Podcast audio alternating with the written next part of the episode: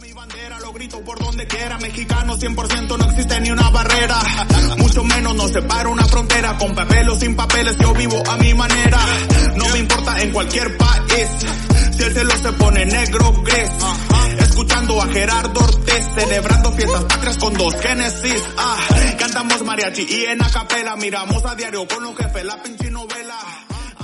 Hola amigos de Pancho Villa's Army, aquí el Sargento, back for a special edition of Villa's podcast. The reason why I'm saying it's a special edition is because we have a guest that, um, you know, if if you think of somebody who is a, you know, someone who's chingon in your life, someone who, you know, goes out there and puts their puts everything on the line, has a passion for what they do, um, this person comes to mind. So I, and more than anything, it's topical because you know what, we in less than a week we have a major event coming up and we want to promote and let our teammates and let actually more than anything our members know that their voices can be heard and to just stand out you know go out there and do what you need to do um, and, and, make a difference is really what this whole message is all about. But more than anything we want to get to know and hear her story. So let's, introduce our guest. Let's give a warm pancho villa's army welcome to a baker's daughter an activist a community leader a chef award-winning chef, and more than anything, la más chingona chef I know. Uh, let's give a warm welcome to Silvana Salcido Esparza. Welcome, Silvana. Hola, hola. How are you today? How, ¿Cómo está todo? A toda madre. Toda madre, toda madre. Hey, thanks again for coming on and, and jumping and talk to us a little bit today. Um, you know, I always like to start off with, you know, can you give us a quick little bio and, and, and, as much as you want to give us about yourself, you know, where were you born, raised, and just let people know a little bit about you before we go into the, you know, the questions. Well, the, the long and short of it is I come from a long line from Chihuahua and somos chihuahuenses en Los Salcido and duranguenses in uh, Los Esparza. And uh, basically I come from the founders of Chihuahua, long and short of it. Uh, I also carry a 800 year baking line. So I was born in California. My father had a bakery. My grandfather had a bakery. And I moved to Phoenix about 26 years ago to attend culinary school and I fell in love. Nice. I became of the desert. Yeah, not many people, not many people can say that. You know, take, it take. Uh, let me be honest with me here how old were you know you know, you know how old were you when you first came? What was your what was your age approximately? I i, I turned 35 here and i was like oh manches really? Because it had all the info you know what it reminded me of? Yeah. One of those those movies like the day after the holocaust or something like i went downtown no había ni un carro no había gente there was nobody there and i could have like i don't know donald trump shot somebody down the street nobody cared. Yeah. Here. Uh, not like it is now, but yeah. It was like the true Wild West, right? It was. It's just like you just came to a whole different planet. It seemed like, right? Brand new homes for under a hundred thousand. what was that? Yeah. and, and I'm glad you said that because I was I was the same as you. I came. I mean, my parents brought me over to Arizona from California, and I was 16, and I was like, "What the hell did they bring me to, man?" They, they we came in. Uh, I don't even remember what kind of. It was a van. It was some kind of van, a beater, no AC. We moved into a place that had swamp cooler. I mean, I, I, I thought, who who lives in this, you know? And and you grow you grow to love it though, right? Silvana, over the years, it just becomes home. I told myself, I swear to myself, as soon as I'm old enough and I'm out of the house, I'm moving back to California, up afuera, right? I never left, you know, and I think a lot of people can relate on, on that for us, right? you become part of the desert. You you uh, you learn to enjoy the sports teams here. I mean, the Arizona Cardinals. I think Buddy Ryan was still the the the coach. Um, nobody even went to the games. It was, yeah. you know, unless they were playing Dallas or, so, or, or the Raiders or something like that. And yeah. it was filled with raza. Other than that, it was just like the two fans, and that's it. And, and when you think, it's funny you said that. When you think of Raza, right? It, it is the Dallas, it is the Raiders, right? I mean, these are the teams that like the Raza connected with because of most of the the LA or the California connection. So, and we bring it too. They, I remember those stadiums, man. We were in Sun Devil Stadium. It was hot as hell, um, and we were always outnumbered. I mean, it always seemed like it was just a. It, it, we were always the the away team, even though we're playing from home. It's crazy.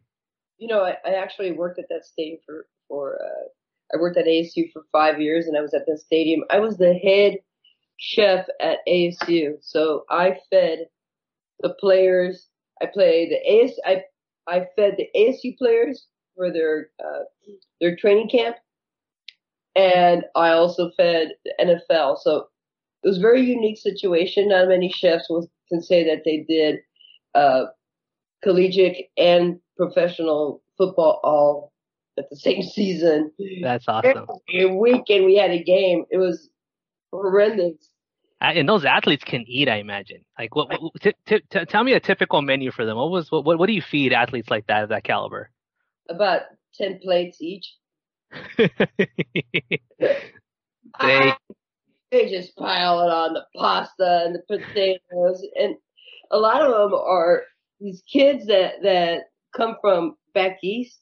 hmm You know, so they want their their grits and and they want catfish and they want a lot of southern food. Yep. So, so my menus were always uh, the training tables, the TTs were always interesting because I try to give them a balance. I imagine now that was in the 90s. I imagine now I would be doing a lot of vegan and keto. yeah. Back then it was grub. The athlete, yeah, you know what? You made a good point. The athletes have evolved over the years. I can just imagine the the dietary restrictions. So back then, don't even valía madre. Give me whatever. I just want to eat.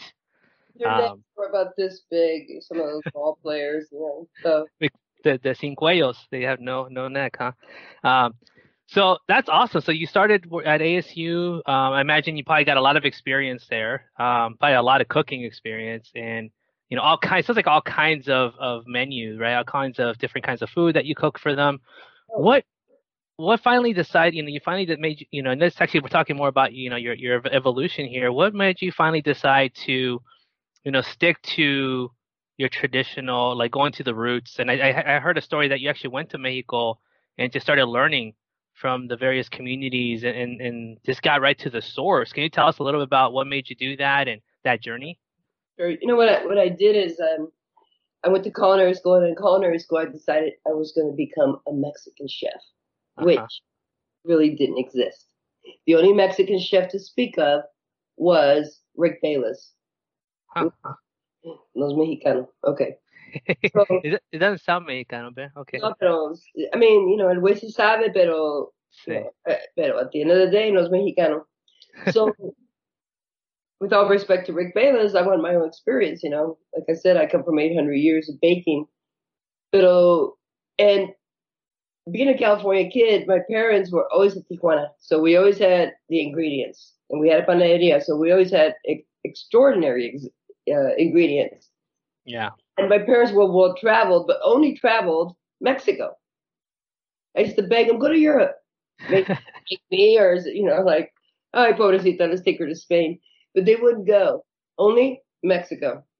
And at the end of the day, I was eating Oaxacan food. I was eating uh, chinicuiles and, and things from the sur that norteños don't eat. hmm And and likewise, we had a very well blended and rounded menu. So I grew up with that cuisine. So my goal was to become a Mexican chef, but con el dinero baila el perro, right? Yeah. So I ended up getting five years of experience at ASU, and I did everything well rounded. But when I got to Mexico, I was 40. I took my 401k before 9/11. Mm. The year before 9/11, I went to Mexico, 2000 2001, and I took my 401k and I backpacked through the country. At first, I had a scholarship, so I was prepared to get to a scholarship. But when I got to that scholarship, I had already traveled quite a bit, and I, I started getting seasoned. And like we say, picadita, me piqué. I wanted more, right? Yeah. And I got to Oaxaca, and it turned out to be that the the chef really wasn't what I expected. So I left that that commitment and just even hit it harder. Uh, the more remote, uh, the the the better the food. The more uh, less safe I played it, the better the food, the better Wow. experience. Um, I, I got off the, the buses that were the, the lujo that take you to the main cities, and I started traveling in, in the B and C, right, in the in the, the chicken bus, you know, with, with chickens and indigenous people that didn't speak any Spanish, and going to pueblitos called Sun. You know, and and you know what's really cool is that a lot of these places, the language is the native indigenous of the region, not even Nahuatl or Otomi or Zapoteca. I mean, we're talking about Triqui, things I hadn't even heard of. Yeah. So there's no way in, in the world that I'm going to be able to catch up to any of the languages that I'm, I'm hitting. So I just spoke Spanish, and a lot of them didn't even speak Spanish. So that's how deep it is in Mexico, and the food is still there. It's still protected, even from globalization. So it's really wow. cool. The, currently, the Mexican government in the last five years has started protecting the ancestral style of cooking, las, las cocineras ancestrales, right? The, um, because they noticed that the ni el, ni el nixtamal is being used anymore, right? They're, they're all using maseca for the tortillas. And they noticed that the, the grinding of the, the, the metate is not being used anymore. So the government actually is making an effort to protect the ancestral style of cooking, which That's is awesome. Yeah. Well, that's I mean that's iconic, right? Around the world, I mean, there's countries and nations that are just. I think that's one. You know, we have a lot of amazing things in Mexico and traditions and things, but I think at the top has got to be our, our food, right? I mean, by far, I think we have the best food in the world, right? Um, and if you, we can't lose that identity. And to argue, you know, and you're totally right. We can't lose that identity. But why do we lose it in the United States? And what the hell are you drinking that looks good? uh, me my own paloma. Yeah, Oh man, I got my I made my own agua. Para haber sabido, me he palomeado. go go get go get your tequila. I'll wait for you. I'm good. I So- did it. I did. I did it in you know in honor of my guest. I'm like, you know what? She's uh, you know she has her tequila, mezcal, all that stuff that she probably just you know. Uh, you know, I um I actually respect the the the nectar very well. You know, um, it's it's uh it's meant to be enjoyed, not to be abused.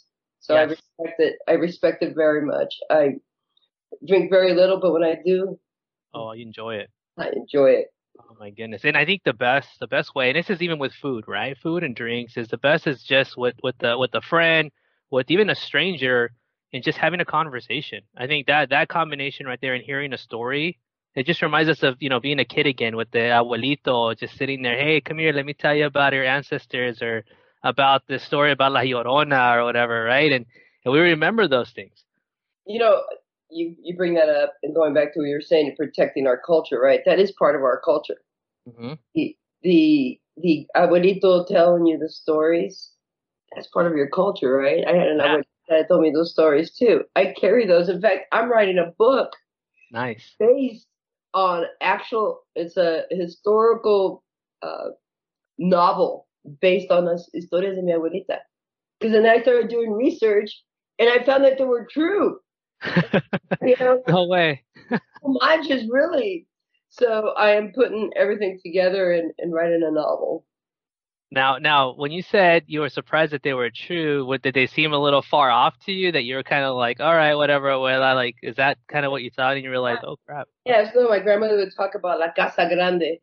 La Casa Grande, where uh, her and her husband were the caretakers when they first got married. Uh, 3 Mhm. kids were raised and born there. I used to say, okay, La Casa Grande, and then she confused it and called it La Casa de Cananea. And then I hear La Ferrería, and I wait, La Casa de Cananea, isn't that La, la, la, la Cárcel de Cananea?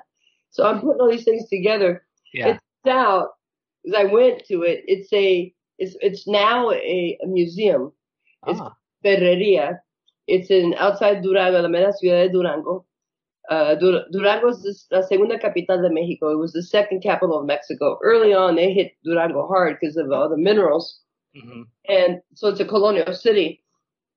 And uh, there is a mansion, una hacienda, where in fact they were the caretakers. And in fact, I I spoke to the caretaker. We're talking about generations later, yeah. and the ghost stories, el viejito con el bastón and the chains, they were all true. Oh, true. But I- Wow. I saw this. It was a mansion. It's a colonial mansion with ta- European tapestries and colonial furniture there. And I was just the guy let me in. I couldn't believe it. So my grandma ah. was not lying about the cucuy. So he was in La Casa Grande the whole time. Who wouldn't? Who would have thought, right? real that is crazy. So, you know what?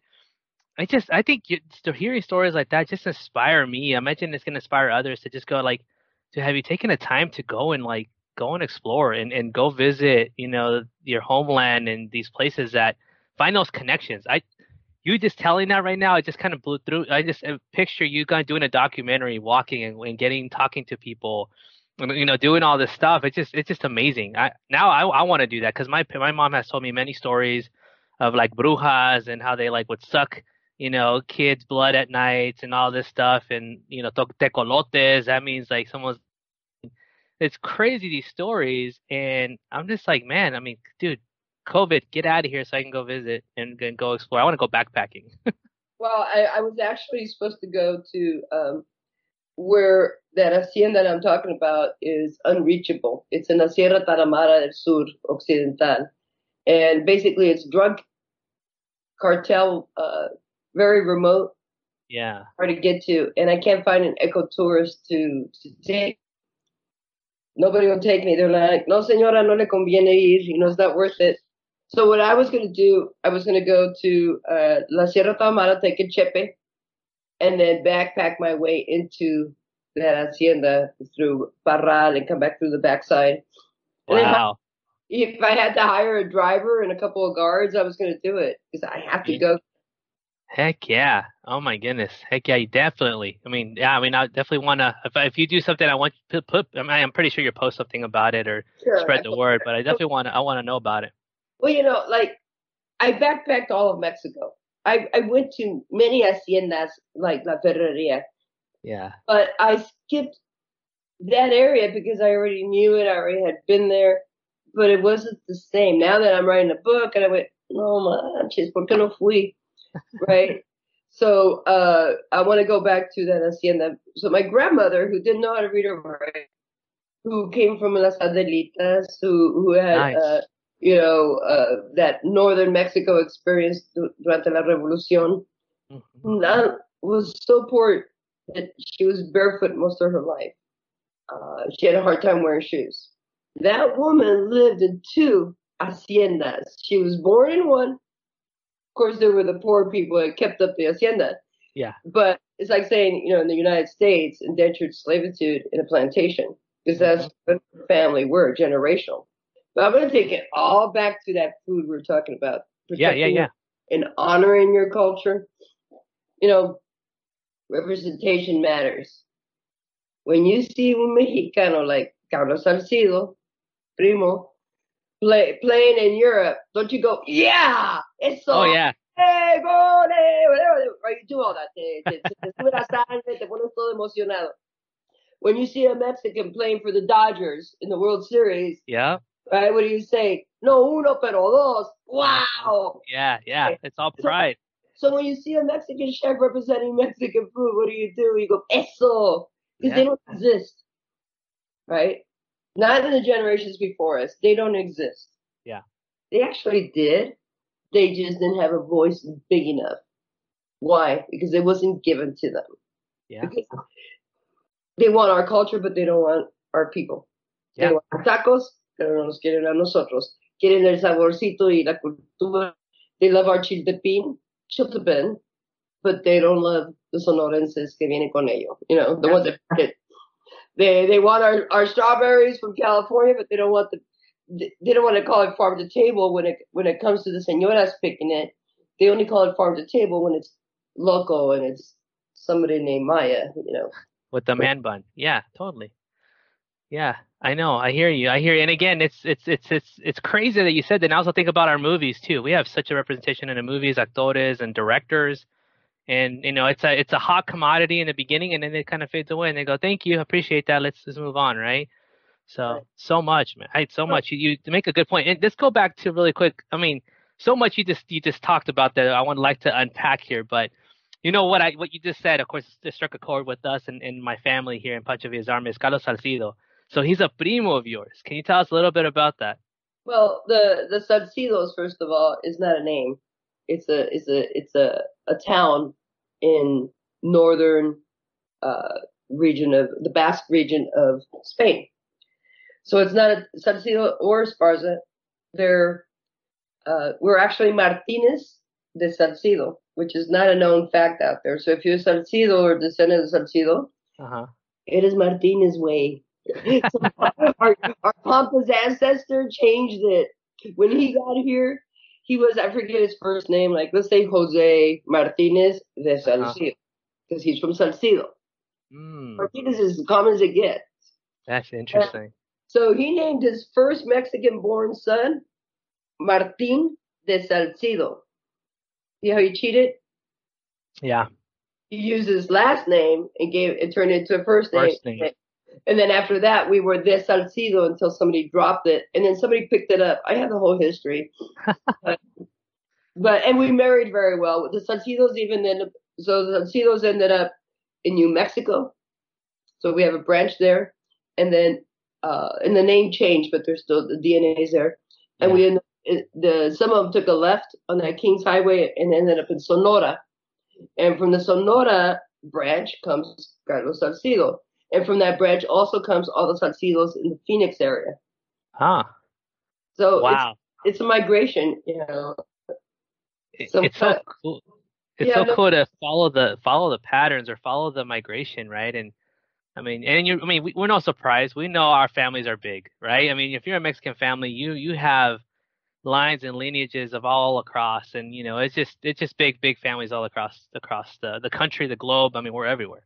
You know, uh, uh, we're we're related to Moctezuma, a lot of us. Um, I I've I have the lineage. He's my 14th an- ancestor through the royal line. But quite frankly, he was very prolific with his pipi because you can fill up Argentina and the United States with his descendants. That's Wow. how prolific he was.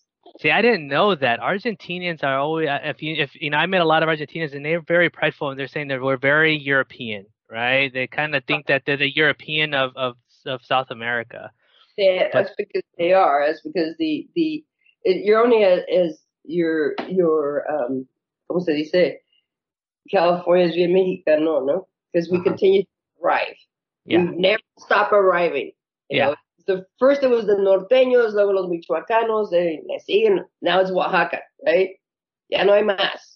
hmm Okay, so the same thing with with Argentina. Argent, Argentina was the Spaniards, y, y no parado, you know, Yeah. and and very importantly was the Italian. So there's a large, even now, fresh migration of your cousins from Italy coming to Argentina.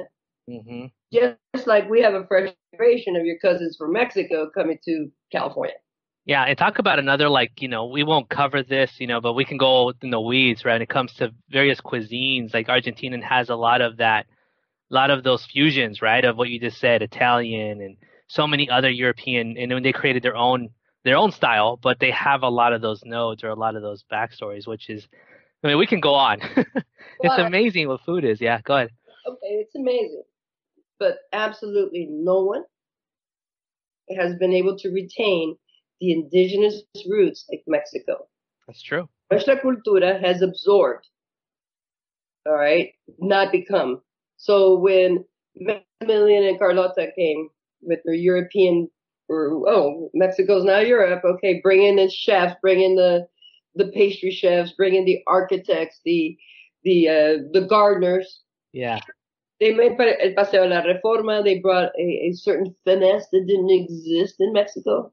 Yeah. Pero no los mandaron a la fregada. But we, we take what's good, right? With that came las orejas, la repostería mexicana, las cremas en el sur. You look at the food in Mexico City, it's very European, pero es bien mexicanón. El mole, el mole was very simplistic. When Europeans came, they went, ah, thank you for those ingredients. We'll just add it to our mole. And it Mhm. just became a bit more complex. Yeah. Um, pero, pero at the end of the day, sigue siendo mexicano. I'm Anything- thinking I'm thinking of my favorite um comida, you know, when you think of Mexico City, right? I mean there's so many different flavors, but mine is el tacos al pastor, right? That's what Mexico City is is well known. And that reminds doesn't it have like a Middle Eastern background because of the spigot, right? Right. So tacos al pastor are, are uh, the, their origin is a little bit further east, and it's going to be Puebla.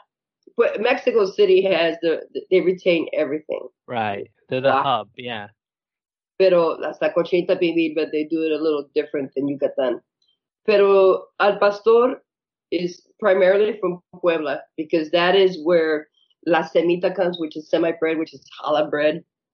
The, there's a big, huge Middle Eastern. I mean, you, you talk about Moors being in Spain for 600 years. So of course they left their their imprint. Tamarindo. That's that's the number one thing in Mexico is tamarindo. Uh-huh. Right? Use it for everything. Eso is not even European. That's Middle Eastern. Huh. Tamarind pods, the pomegranates. You know, those are things that we use in our cuisine here that came from Europe. But on the other side of that coin, uh, Diego Rivera made a, a, a mural, and he he he made the mural that way, and there was a door at the very end, and then there was a little space left of the door. And I imagine that he's like, well, I can't start the mural here. It looks kind of weird. Yeah. So he did there is he wrote a an homage to Mexican food. He said, "El mundo le debe me- the world owes Mexico a debt of gratitude because Mexico gave the world." And he's got a long list: chocolate, tomatoes, chile, mamey. I mean, it goes on. La piña. So I th- I stop and think, and I think about any kind of Thai food, Asian food. Well, Mhm. how would it be without the chili?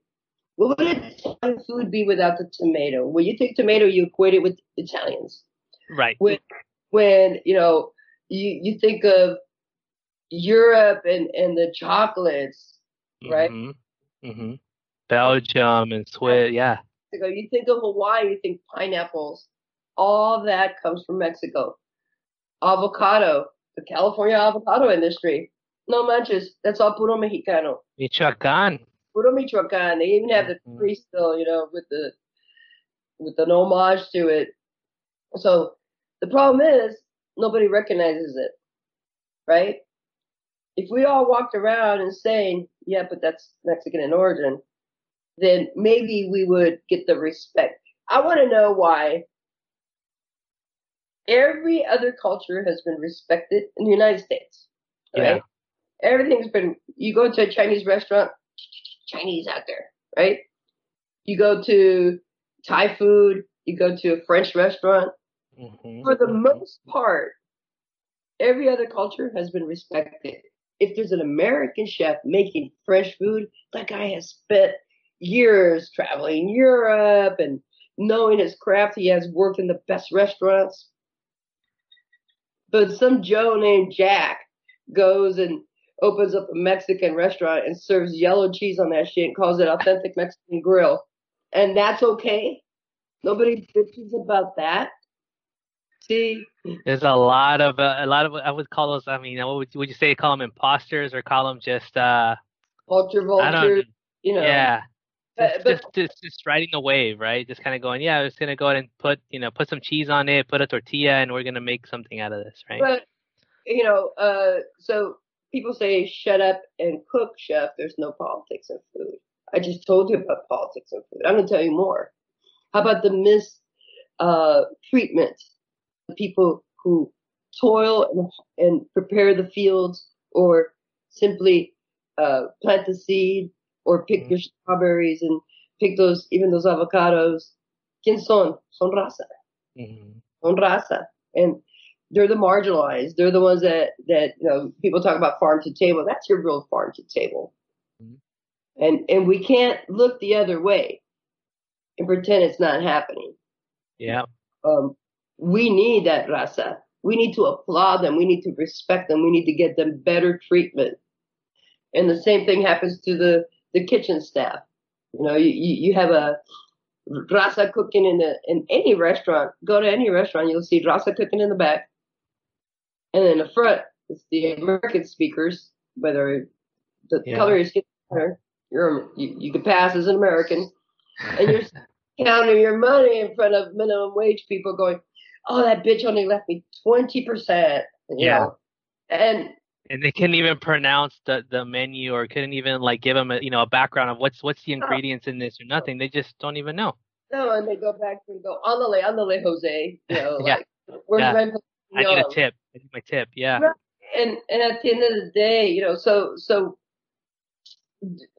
COVID has been a, a, a beautiful thing. It has kind of uh, put a magnifying glass on uh, what we just talked about about discrimination, uh, institutional discrimination, racism, cronyism. What we already knew is now being felt by others. Like Yeah. other people, other than brown people, are having to work two, three jobs. Yeah, It's been amplified, right? And I agree with you. I think a lot of times people see this as a curse or something bad, but honestly, it's one of those things that it's just bringing things to life, right? It, it's it's bringing a lot of problems we've had for years, and a lot of us have known about it, but now just everybody's starting to see it, and you're like, it's been here, like you know, this is nothing new. But um, thank you, thank you for for seeing this, and I want to transition into now, right? I mean, you you came back, you opened up your restaurant, uh, Barrio Cafe on 16th Street, and you know it's one of the most iconic um, locations and sites you know in the valley. You know you've you've embraced what you've learned, you made it your own, right? It's it's it's your food, right? You've you've taken everything and you just you know have, have make it you know your unique staple. Um, you've done a lot, you know, and, and the question I have for you, I know that you know with COVID hitting, it's it's affected, you know, it's affected a lot of folks, including yourself, right? A lot of people were affected. Nobody's kind of like you know did not have it affect them some way or another. Um, just want to ask you, how are things going with you? How are things going with your restaurant? Where are you at right now? You know, what what's going on um current state? I hike about 10 miles a day. That's my current state. Working on your health. Yeah, there you go. Uh, so this is where I'm at. Uh, I turned 60 in July, right? At the height of COVID when people were dying left and right. Um, and I had to open my restaurant. So back up. When COVID hit, I was like, oh no.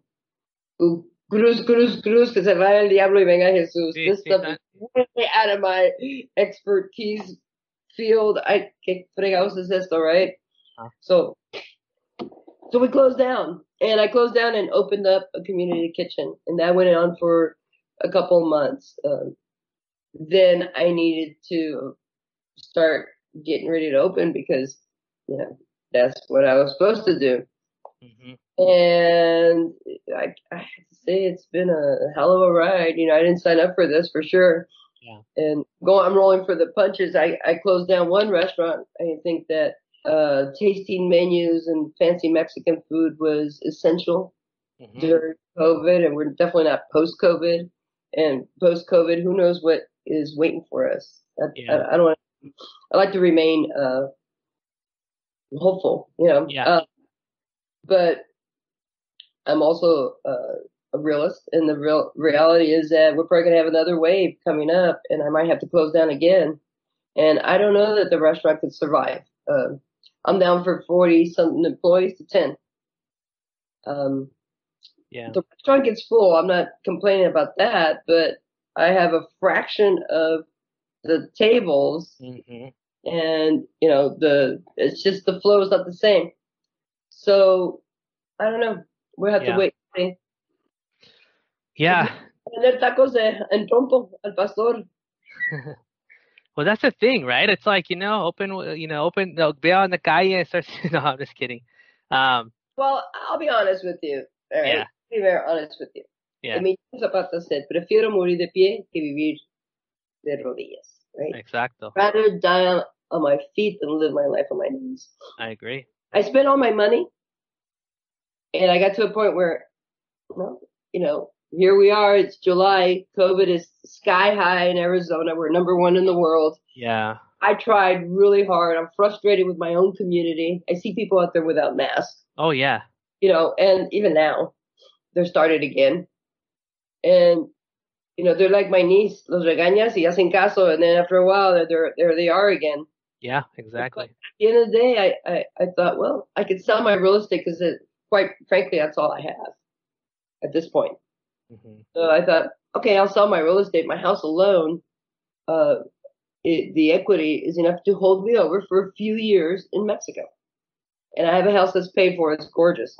hmm I thought, okay, that that's my my I'm out of here. My exit plan. Your final plan, yeah. Yeah, but then I realized that going to and I'll write my books and in a couple of years I'll be very successful. I know that already. I already wrote a book. I could I I will I I'm in a book that sold out within three days. I sold out every copy I had.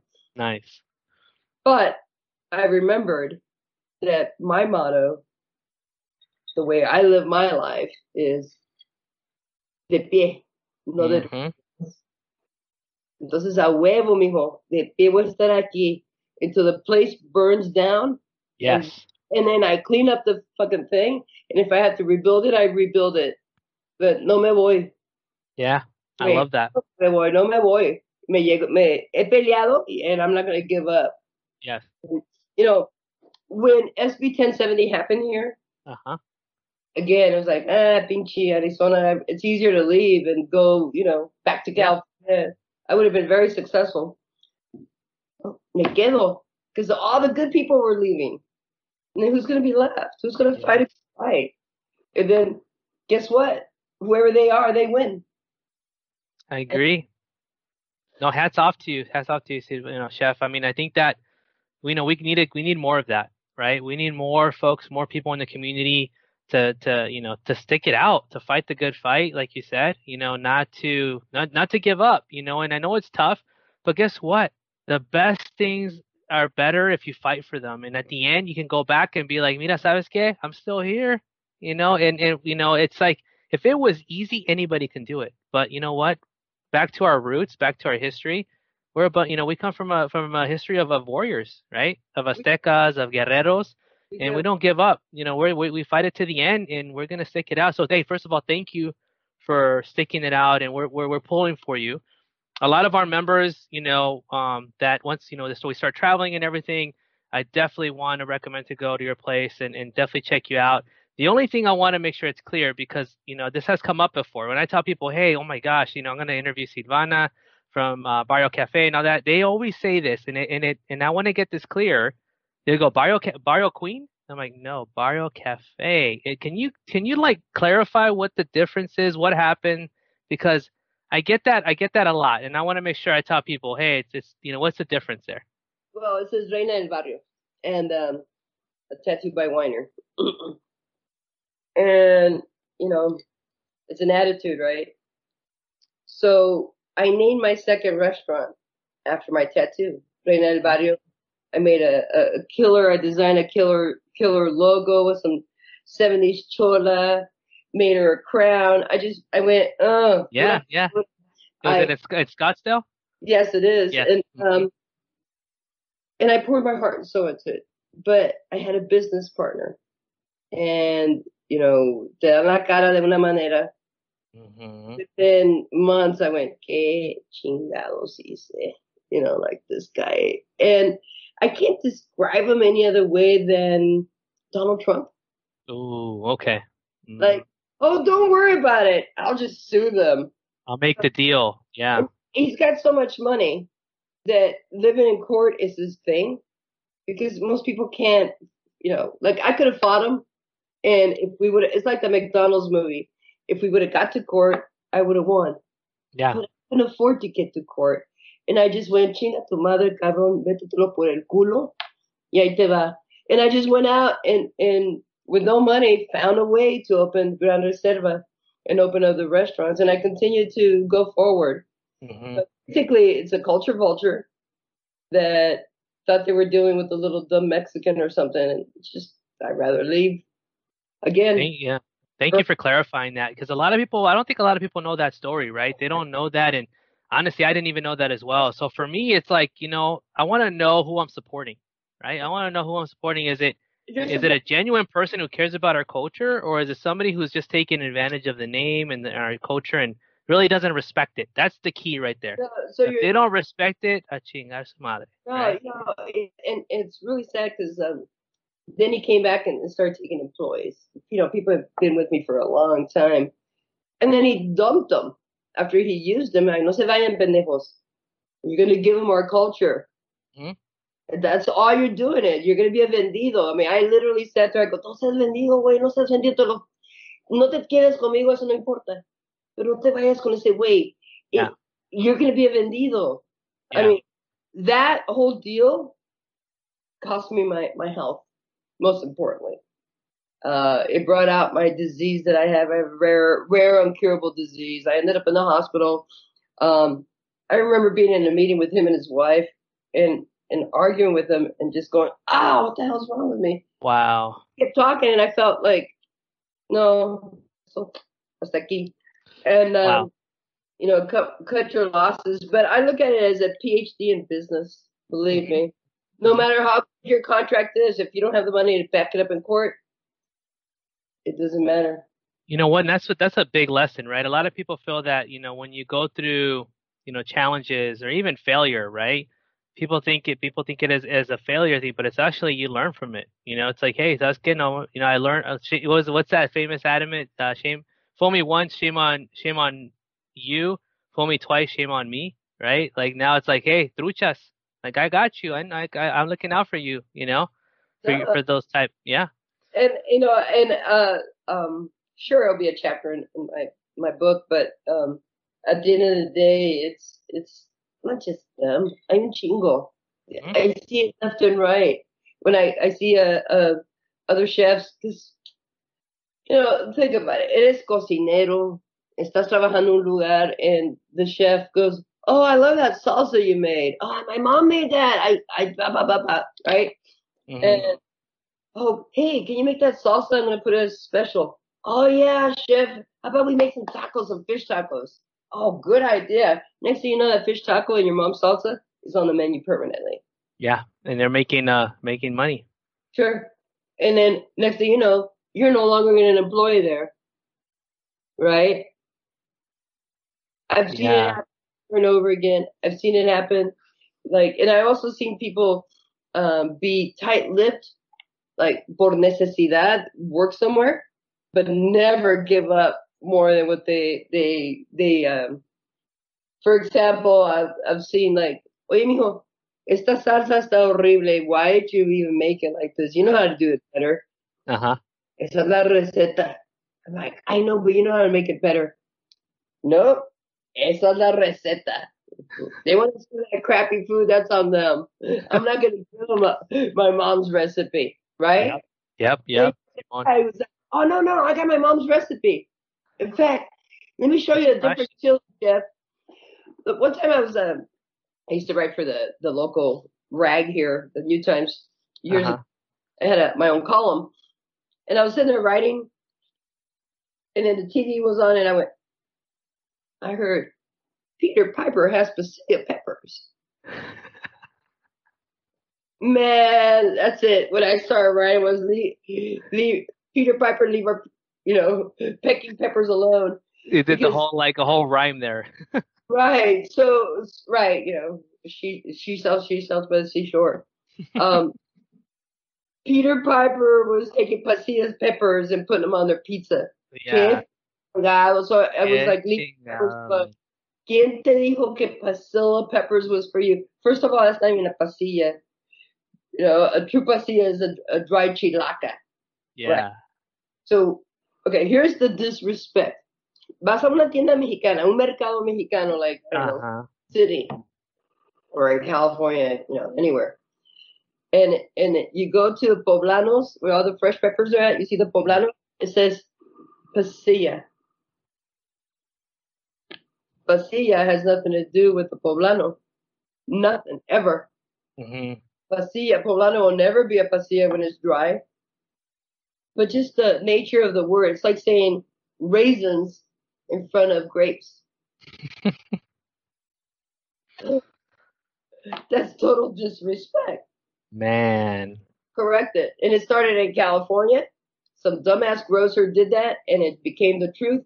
And all over the United States, all the groceries caught pasilla peppers. Wow. That's crazy. And that's Man. respect. I mean, that's No, and and again, it just continues right with everything. Like anything that that you see, it starts to to morph into something different, and and it's and we again, we don't want to lose that identity. We don't want to lose, uh, you know, our root where it came from. But um, what is your identity, mijo? Like, you know, you had the stories from the abuelito, but mhm. not everybody has that.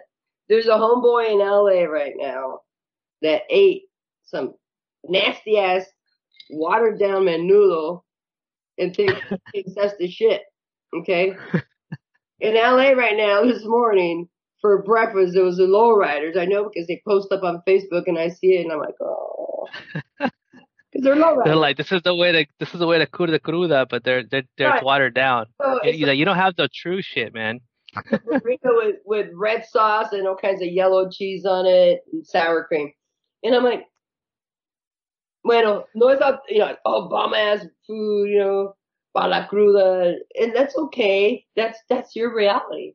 Yeah, no, but you know what? It's it's time to time to just continue to spread the word and continue to tell those stories and finding those outlets. And I think you know interviews like this and, and the stories that you're sharing and you continue to spread out. It's just a way to keep it alive. But I think you know we can't stay afloat all the time, right? We got to finally just stop and just be like, hey, you know, we got to own it and we got to just keep it. Don't don't don't try to you know you know what do you call it sell out, I guess, right? Right. Well, look at that jersey you have behind you, right? Chingon, that Mexican jersey. That is Chingon, right? Mhm.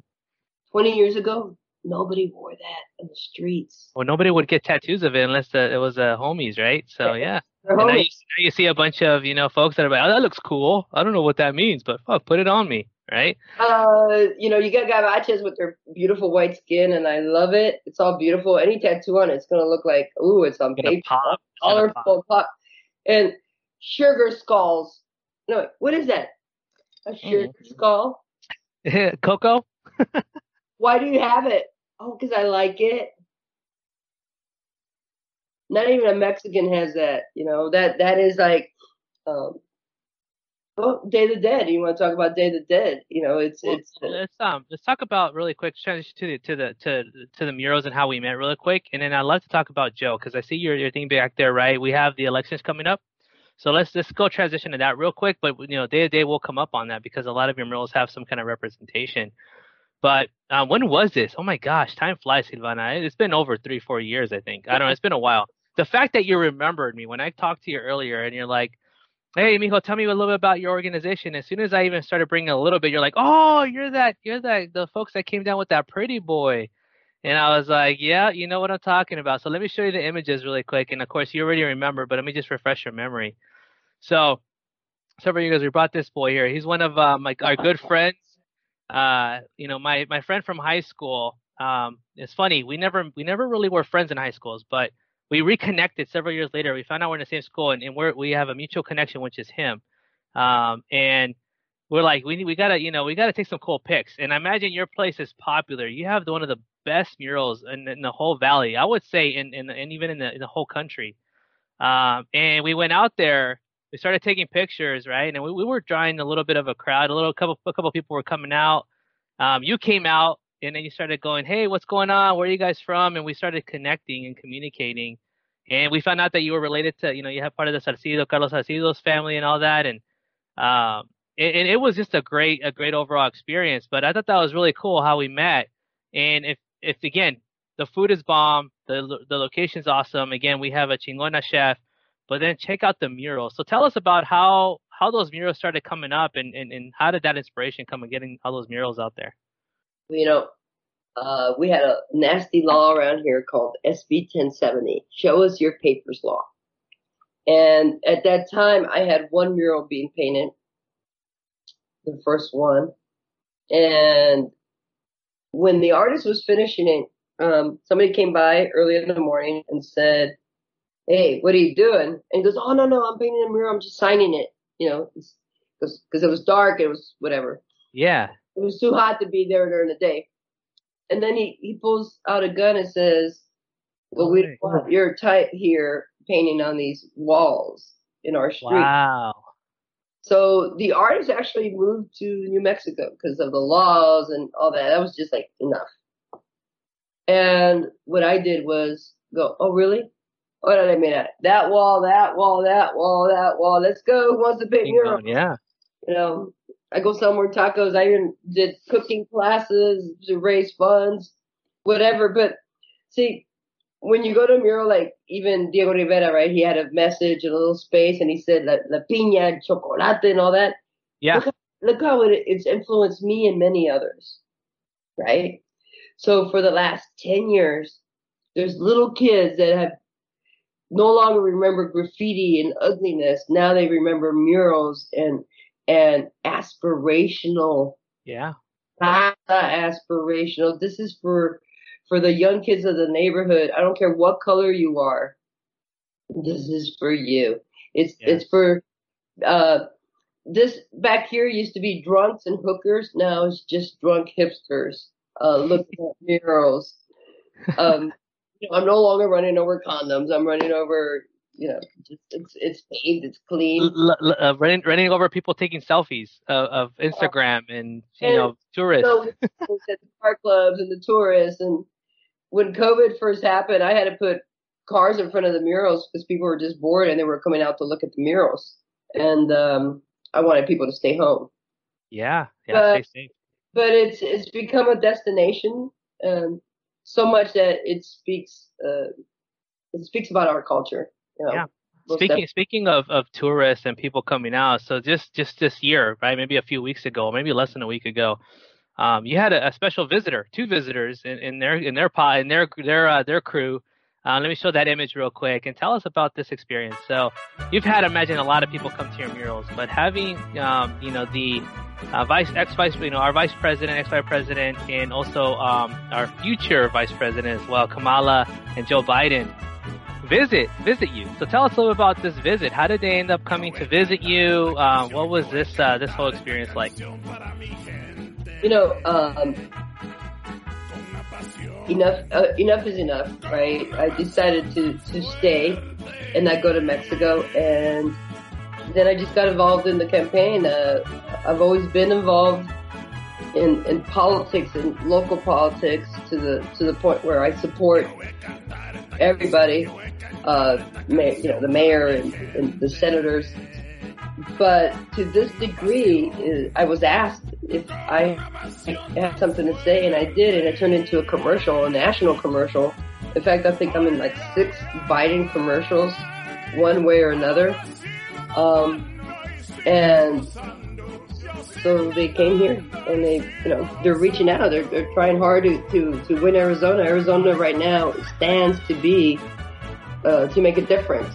Like it, it really, we can go from a red leaning uh, state to a full on blue state, and that is stands to make a difference. That is so cool. Look, he's holding horchata and she's holding. That's what I was gonna ask. We know that Joe Biden is definitely not lactose intolerant. He's got the horchata full blown right there. Like, let's do it. he, he was, he was, what's this? I go, hey, hey, don't drink it, don't drink it. Wait till you get in the car because you gotta take off your mask and I don't want nobody to see you take off your mask. He's like, Nice. right. Yeah, you know what? I gotta tell you something. That man right there is the real deal. Nice. It really is. Um, that, that poster right says, it says, uh, battle for the soul of the nation. All right. I believe that man has a soul. You know, I talked to him and I said, um, he asked me if he had a chance for Arizona. So I said, you know, Arizona's a Maverick state. We're the land of John McCain. Yes. And, and we have, we are, our politicians don't follow the rules. Look at John McCain. Look Yeah. at Jeff Flake. Better yet, look at even the Democrat, Kyrsten Sinema. Sometimes I don't know if she's a Democrat or a Republican. We kind of don't know, but we don't care, right? It's like I you know, care because she is everybody's senator. yeah, And at the end of the day, I said, our voters vote the same way. I know I voted for John McCain and I'm a hardcore Democrat. exactly. Me too. So hopefully we will be able to, to make a difference, but Latinos have the power, you know. This is when we have the power is, is when our voice is being heard and our vote is being counted collectively as Latinos. Otherwise, soy Mexicana. I love that. I love that. No, it's funny. You know, I'm a big again. I think Arizonans. If you're in Arizona, if you're a hardcore Arizona fan or Arizonan, you definitely are a big fan of John McCain. I mean, the the the guy has, you know, transformed the nation, has put us on on the map, and he just didn't care. And that's why I love the word maverick. And I think honestly, if I were to have another son, because you know us Mexicans like to have kids, um, I'm gonna name him Maverick. Chinga su madre. I'm gonna name him Maverick. I don't care if it's a Mexican name. I don't care. You know what? That guy has my respect. So, Yeah. so I, I gonna name him like, uh, you know, like Maverickito, Maverickito.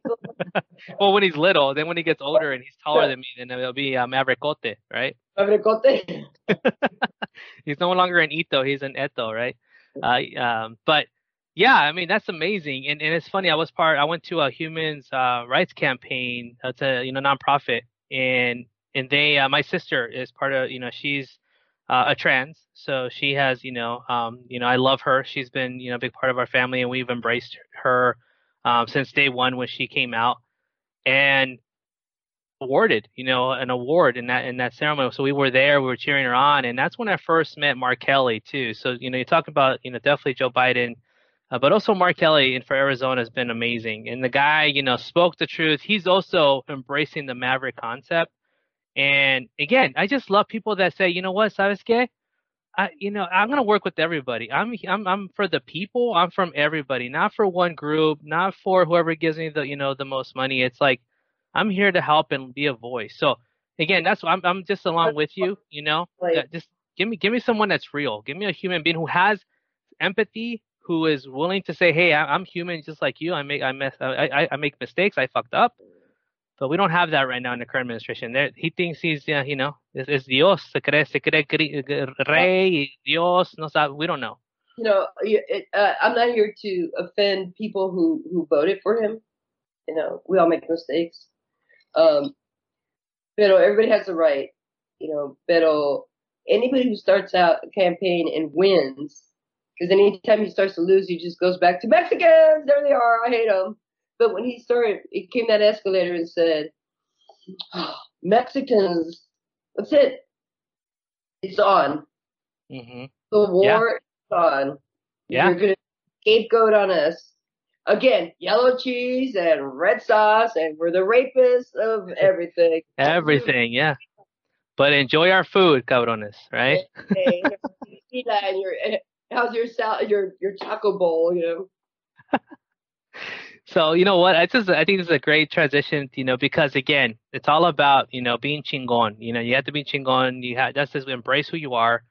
Um, in, in that word, right? just I mean, Silvana, what would you what would you define chingon as? If for for our folks who don't know what chingon means, how would you define chingon or chingona?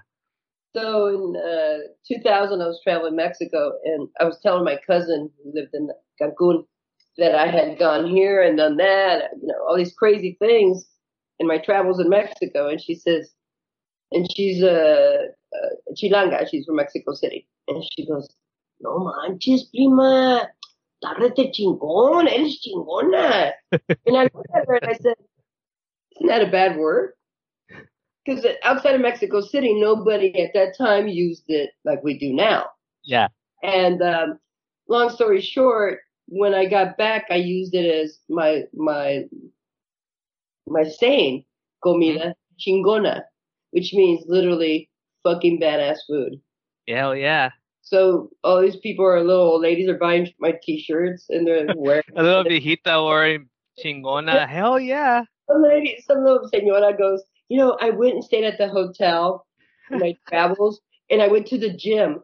And when I was coming out of the gym, all these workers were going, Mina, Mina, Mina, and they're coming out of the kitchen and going, ah! All la raza, pues como ese veía, trae comida chingona. La chingona. Dude, hey, you know what? Something about our culture, though. We see our abuelitas as chingonas. I think of that lady from the uh the hot chocolate. You know, the the chocolate. The, the, she's a chingona. She's an actress. I think they got her from another movie. She's always with a cigar, ching, you know, just being chingona viejita. Just like, what's up? I don't, I don't care. Um, I love that. So yeah, it means badass, right? So um, let's do a quick thing. I'm gonna show you a couple images, and you just let me know, hey, is this chingon or no chingon? That's as simple as that. So uh, let me know what your thoughts are here. Here we go. So first image of our quick little uh, rapid fire chingon. Uh, well, that's chingon right there. Your logo is badass, by the way. Right on. Thank you. Yeah, that was our new logo for this year. Um, thank you. Appreciate that. Here we go. Chingon or no chingon? Edward James Olmos. Rete que chingon. Simone. I'm gonna show a video too. There's a video of him uh, coming out in the Lincoln Project. I think you shared it where he's just like he's just talking crap about Trump. I love that. That guy's chingon, man. Badass. All right, next one. Chingon or no chingon? Erik Estrada. Uh, semi chingon. Semi chingon. you know what? Okay, I remember. I'm old enough to remember him when that show yep. came out. All the ladies, including my mom, and you know, were like, nope, I gotta go home and watch CHiPs. So I'm gonna go with chingon because he looked hot on that motorcycle and, and he was breaking barriers, and I'm a lesbian, but he was breaking barriers, right? Representation matters, like, you know, Freddie Prinze being the first comedian that we saw that was Latino. Yeah, Puerto Rico, yeah. And Chico and the Man, you know, same thing with this guy. Although he, they could have got a Mexican to play it, but. Right, I, I know. That's a, but you know what? He also went in the novela, though, dude. He went to well, the Dos, Dos Mujeres Un Camino. Yeah, so semi chingon, almost chingon. All right, next one. La chimichanga. No, that's pura chimicaca. so, uh, that's a no chingon right there. So what is it about the chimichanga that's not Mexican? What the heck's going on there? Well, you know, it's we'll start with the yellow cheese and, and the uh, gluten fortified sauce. And how about that Spanish rice right next to it?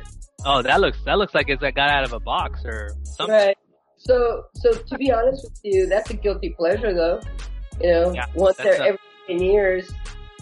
Like well, they, like they do them in LA, though. They do them right with the big old thing of sour cream and, and guacamole. Yeah, but I, when it's done, just done, you know, it's just done, you know, sloppy and just kind of thrown in there, and like get out of here, right? Uh, well, I mean, like I said, it's a guilty pleasure. I, I'm not going to insult, people. you know, some people go, oh, esa vieja está loca. That's Mexican. You know, I use the chimichanga as an example to get women to talk to me in Mexico. Huh. really? in los Estados Unidos, not I mean women like let's go out. I mean señoras. Uh-huh. Like Estados Unidos, doña, they serve this food and I would describe the chimichanga and they would say, ¿Qué asco? ¿Qué es esto?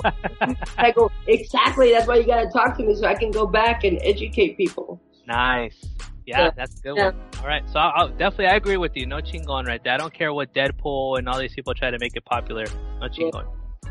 All right, next one, mole. No, pues super chingon. You know, there's a um, when you go to culinary school, they have a thing called the mother sauces, and they say there's only five mother sauces. All of them, mole is older. It predates them by who knows, you know, and all of them are just European bullshit because yeah, it's a it's disregard to anything that's Asiatic, like Chinese sauces and mole, or the curries from India. None of them are considered. So again, yeah, politics and discrimination in food. Yeah. Look at that beautiful mole. Mole is amazing. No, it's the done right. It's just, oh, dude, it's just, it's, I mean, it's, I think a, a sloppy food is a good food too. When you have, you have to lick your fingers and, oh, just give it, give me more of that amazing sauce so. Let's wrap it up. Guacamole. Super chingon, especially that one. That one's mine. Yeah. You know, you recognize uh, it. I got it from your site. I'm like, let me see if Silvana can recognize her own mole. Look at that. And I think that's a staple, right? Is is that pomegranate seed? Oh, dude, I love that. It just brings color. It just it's just a staple. I love it. But you have to look at see how it's in big pieces. The avocado. Yeah, the chunks. That's the key. That's the key. You don't mash it. At least for this style. You know, yeah. for a like a salsa kind of. That's the key to my my uh, guacamole. Don't mash it. It changes the flavor. I love it. Yeah, and again, you know, I I am a big fan of that as well. Like when I make mine, I like to I like to cut it, square it out, get that that cuchara and scoop it out and let it fall in there. And that that's my last staple when I put all the ingredients because I don't want it to get get squished, right? But that pomegranate just oh man, something about that pomegranate just gives it that additional. Just the, I think the color it just pops but it's also it's unique. You don't see it very often, right? Usually the of cilantro, the I, I do you have cucumbers in yours? No. Okay. I like to add a little bit of cucumbers. Uh, but you know, whatever, right? That's the thing about the guacamole is there's very variations and how you like it in the crisp, but that's awesome. Well, I mean, the guacamole is as um, versatile as the, the, as you let it to be. You yeah. could blend it, you can make it to a sauce, you could uh, when you pure you, you puree it thick, you puree it almost watery. Uh, you can make it into a dip. You can do it like I do it. You can just cut the avocado and put it on tortilla. Somebody talk about boca. But the more you get, it changes. So it still has that avocado flavor, but it goes from full spectrum it does, yeah. And, and, I'll be honest with you, tomatoes. I can't, I can't do tomatoes. It just my body doesn't react well with it. So my replacement, my substitute is uh, bell peppers, red bell peppers. I put that in there. It gives it the red, and and it gives it that that that same illusion, right, or that same that contrast. But I mean, there's a lot of variations, right? You kind of go with your thing. So that is so cool, Simon. Thank you again. This is this is fun. Hopefully, you had a good time with the chingon, no chingon.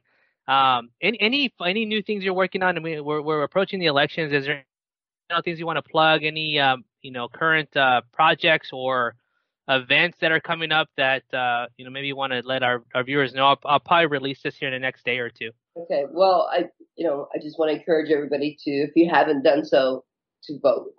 Um, more than ever, uh, especially here, our collective power as Latinos needs to be counted.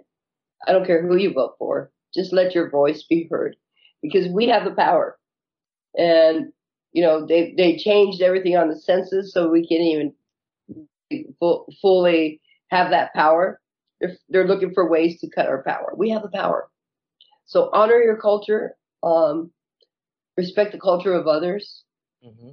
and go to small independent restaurants even if you don't want to go in there, order food, take it to go, get it delivered, whatever the case is. Yes. You know, it's small independent restaurants. You know, the conglomerates, listen, if we go under and we're going under with the COVID, all you're going to be left with is crappy, subpar food.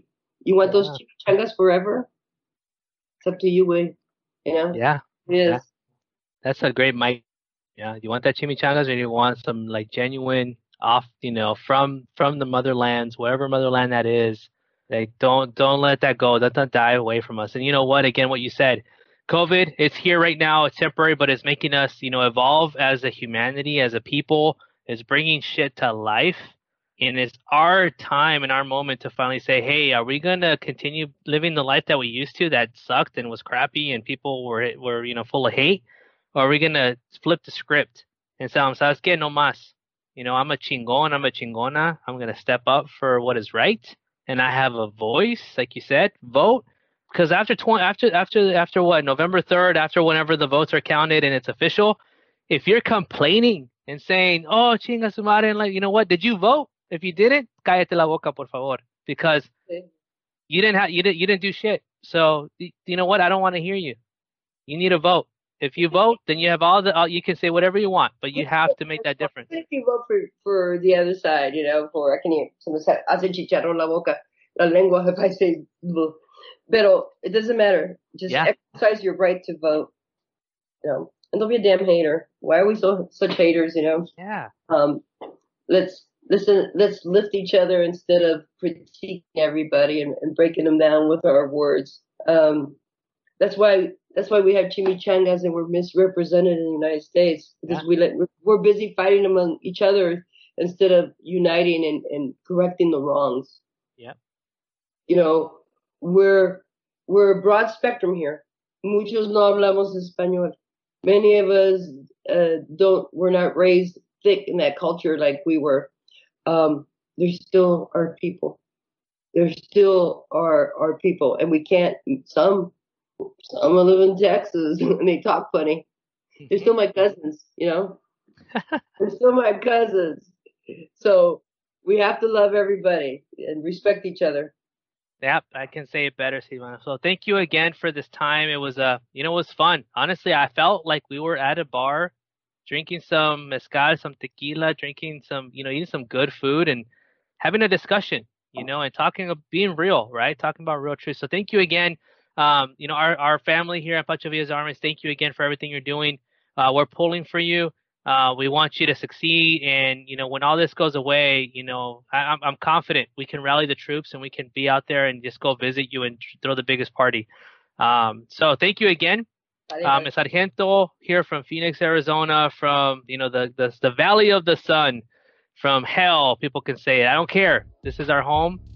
Silvana Sargento signing off. Hasta la próxima. Gracias, amigos.